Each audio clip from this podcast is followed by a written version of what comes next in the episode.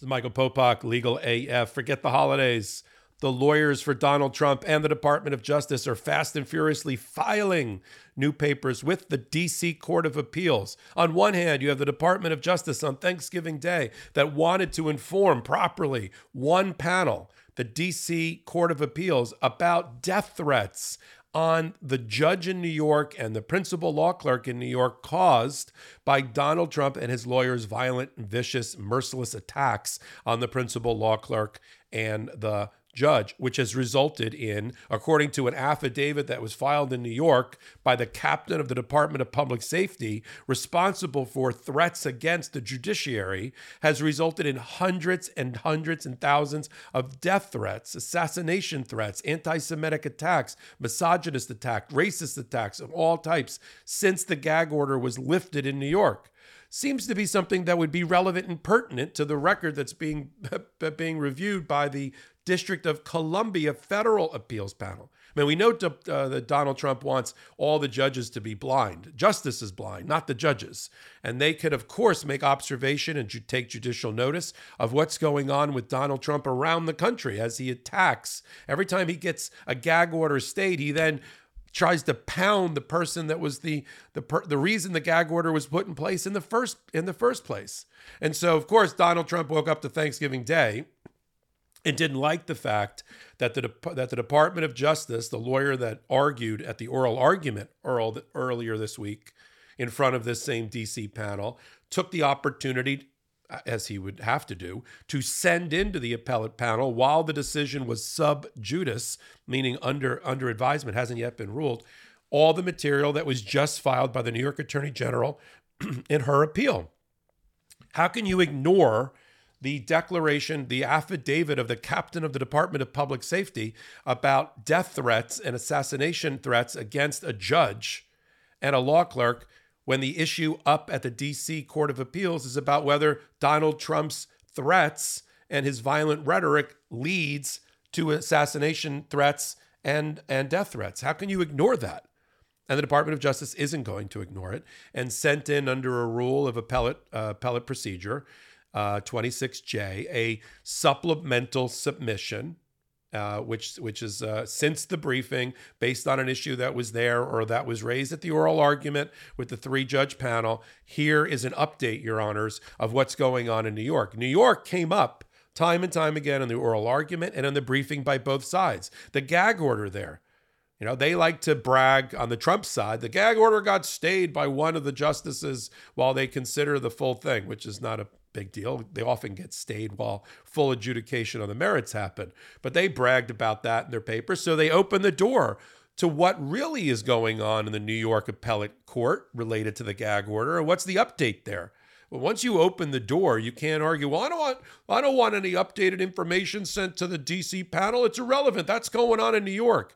I mean, that's like saying, well, he killed a man in New York, so it's not relevant to whether he killed a man in the District of Columbia. Oh, come on. So they knew they were going to have a very hard time trying to defeat the submission. It's relevant, that submission that happened on Thanksgiving by the Department of Justice is relevant to the very same issue about the stochastic call and response between Donald Trump and his followers. He tells them to do something or encourages them to do something, foments them to do something, and they do it, like attacking judges and jurors. And so we had a submission today it won't take me long to cover it. It's only a page. this is the opposition by Donald Trump's lawyer, John Sauer.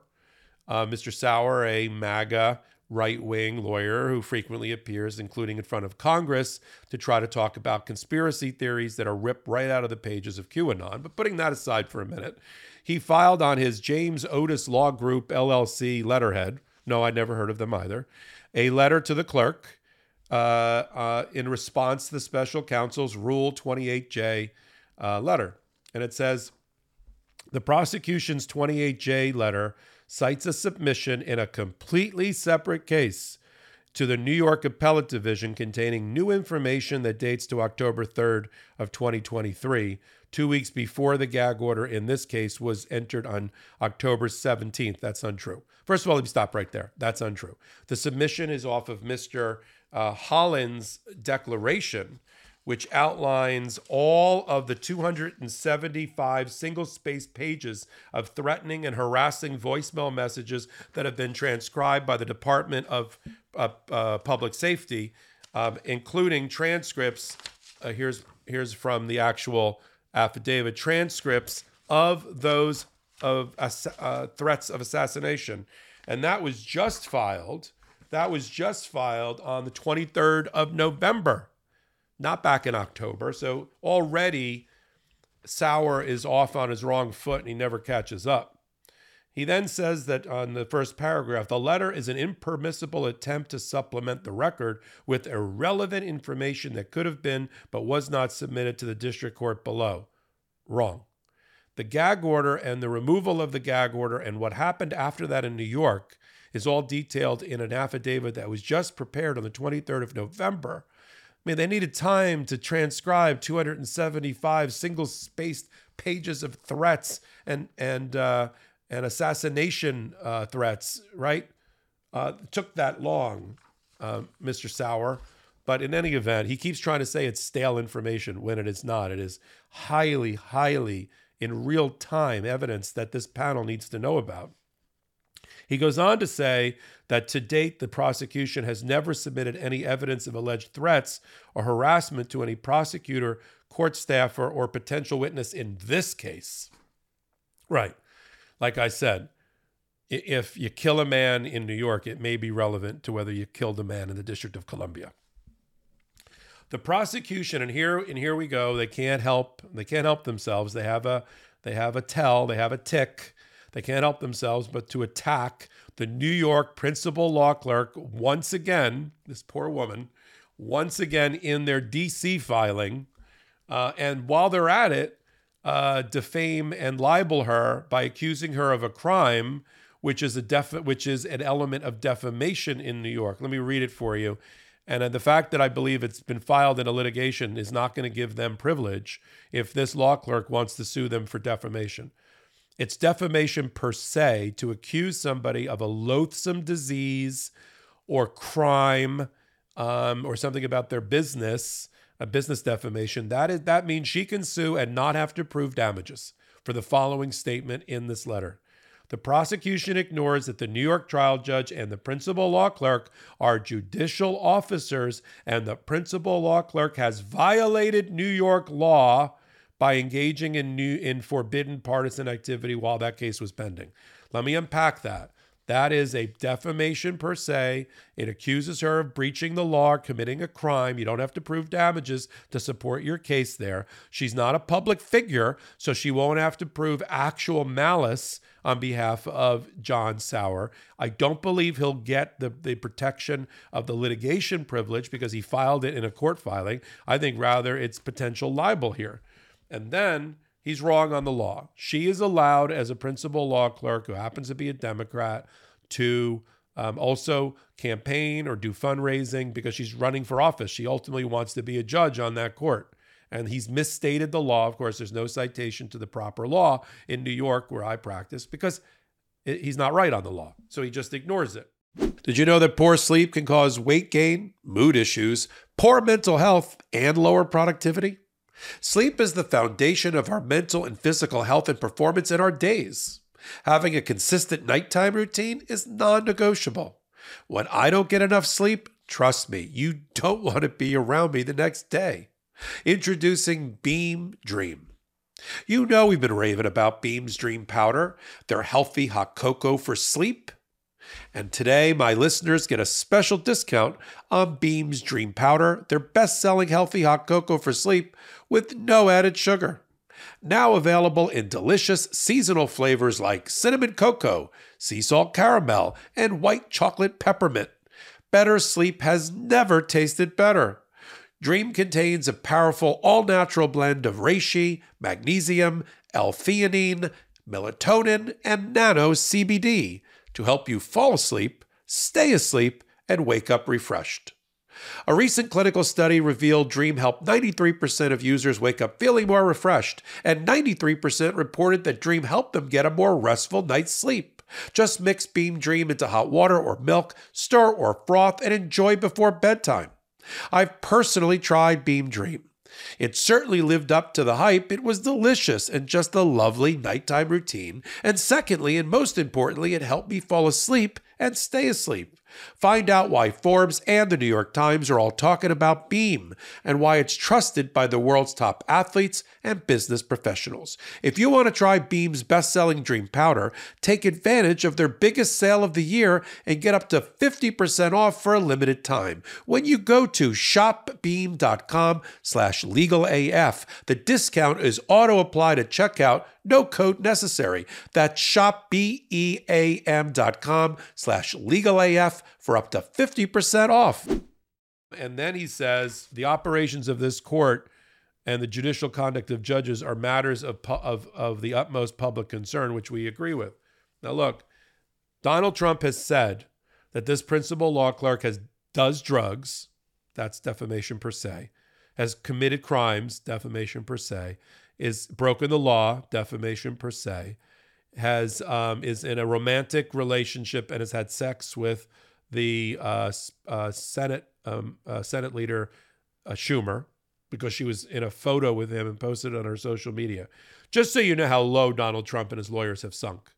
And then the lawyers who don't understand New York practice have never really regularly practiced there think there's something wrong with a law clerk helping the judge do his job, which is exactly what the law clerk who's a lawyer is being paid to do, especially in a seven or eight week bench trial with tens uh, tens of thousands of pieces of evidence and dozens and dozens and dozens of witnesses that's what law clerks do but every time she passes a note or or whispers in the judge's ear or he turns to her and asks her a question oh my god he's consulting with a partisan democratic hack that sleeps with Chuck Schumer, does drugs, and breaks the law. All that a lie, all that defamatory. And hopefully there's a ring in hell where they'll occupy one day for making attacks like that on this poor law clerk. But that's now reached a fevered pitch in the DC Court of Appeals case because this often happens. I've advocated before appellate courts, and then you, you finish your briefing there, you finish your oral argument, even. We had an oral argument earlier in the week there where John Sauer was roasted by the panel. I think they're going to come up with, as I've said in a prior hot take on Legal AF, the podcast at the intersection of law, politics, and justice we do on the MeidasTouch Network, that they're going to find the following this appellate panel, especially with this new information. They're going to find that a trial judge has the power and right to regulate the courtroom and the court proceedings to protect the fair administration of justice. That that means that she can issue a gag order for people that are actual participants in the criminal justice system, like the defendant and their lawyers, can have their speech limited under the First Amendment, even if their speech doesn't rise the level of a crime. Something short of a crime can still be addressed by a trial judge using her inherent authority. That that that there has been sufficient facts that have been accepted as true and developed by the trier of fact, the judge, which we give tremendous um, uh, discretion to, and there should be a gag order of some sort against Donald Trump. I believe that's going to be the ruling by the appellate court, and this kind of um, new information that helps the appellate court answer questions that were raised during the oral argument about the call and response, the threats uh, uh, coming off of when a gag order is lifted off of Donald Trump, and how that leads not just him to mercilessly attack, to abuse the system, to try to influence and interfere with witness testimony, to try to interfere with and try to influence and intimidate prosecutors and judges and their staff, but also leads his followers, which is what he wants, to go after these people after he sicks them on them. And that's what the judges are trying to get to the bottom of. So I don't think this James Otis Law Group one page filing today is really going to matter the panel a bit. I think they're going to be more interested in the 30 pages filed by the Department of Justice on Thanksgiving Day, including the Captain Holland declaration and affidavit outlining and providing transcripts of just how disgusting and despicable uh, and murderous the comments are and have been towards the judge and the principal law clerk. Donald Trump, if anything, is just proving the point by making ridiculous filings like this, uh, saying that these are completely, uh, this is completely uh, impermissible and irrelevant to the issues before this panel. There's nothing more relevant and acute than what just happened in New York during the same week as the oral argument, Mr. Sauer.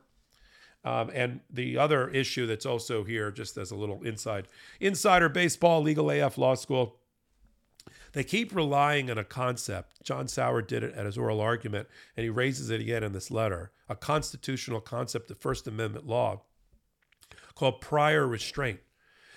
It's a doctrine that only generally applies to the media, that the media cannot be stopped from running an article by the government, especially one that's unfavorable or criticizes the government, because we refer to that as prior restraint and we don't allow it under our First Amendment freedom of speech as it applies to the media. That's why if somebody leaks, let's say, an internal memo of the government, or there's a book about to be written, uh, and somebody runs into court to say that book contains something it shouldn't, something that breaches a confidentiality agreement, or that article uh, that's about to be published is based on something that you know breaches a non-disclosure agreement courts generally say, well, that may be true, but this is, you can't use prior restraint to stop the media company from publishing that article, even if it contains information that was stolen. We wouldn't have had the Pentagon Papers uh, revealing what was really going on in Vietnam. Uh, we wouldn't have most of Watergate if if prior restraint doctrine hadn't stopped the government, like controlled by Nixon, going into court and trying to get injunctions against their publication. They continue to, to talk about that what the um, judges are doing in trying to stop participants of the criminal justice system from speaking improperly about the process as prior restraint. It's an improper use of the word. It's the wrong, it's a misapplication of the doctrine. But he repeats it again in the letter that he just sent in to the clerk, which he hopes to get to the judges. You know, he said this falls short of the solidity of evidence required to justify prior restraint on page one. Except, John, prior restraint doctrine doesn't apply here. This is the problem with the Federalist MAGAs when they write. They just pick and choose concepts out of their law texts that have no relevance to the issue at all, but sound good. And they just try to apply them in ways that are completely inappropriate, stretching the law to fit their needs.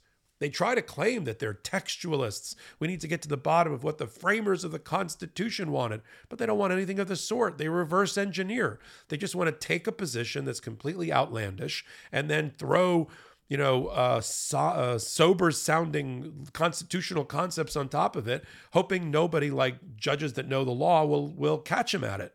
Well, we catch them at it here on these kind of hot takes and on Legal AF on Wednesdays and Saturdays only on the MeidasTouch Network at 8 p.m. Eastern Time, and then on audio podcast platforms wherever you can get it. If you like this kind of hot takes, I'm Michael Popok. Give me a thumbs up. It really does help keep us on the air.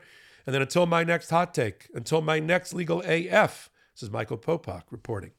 At MeidasTouch, we are unapologetically pro democracy and we demand justice and accountability.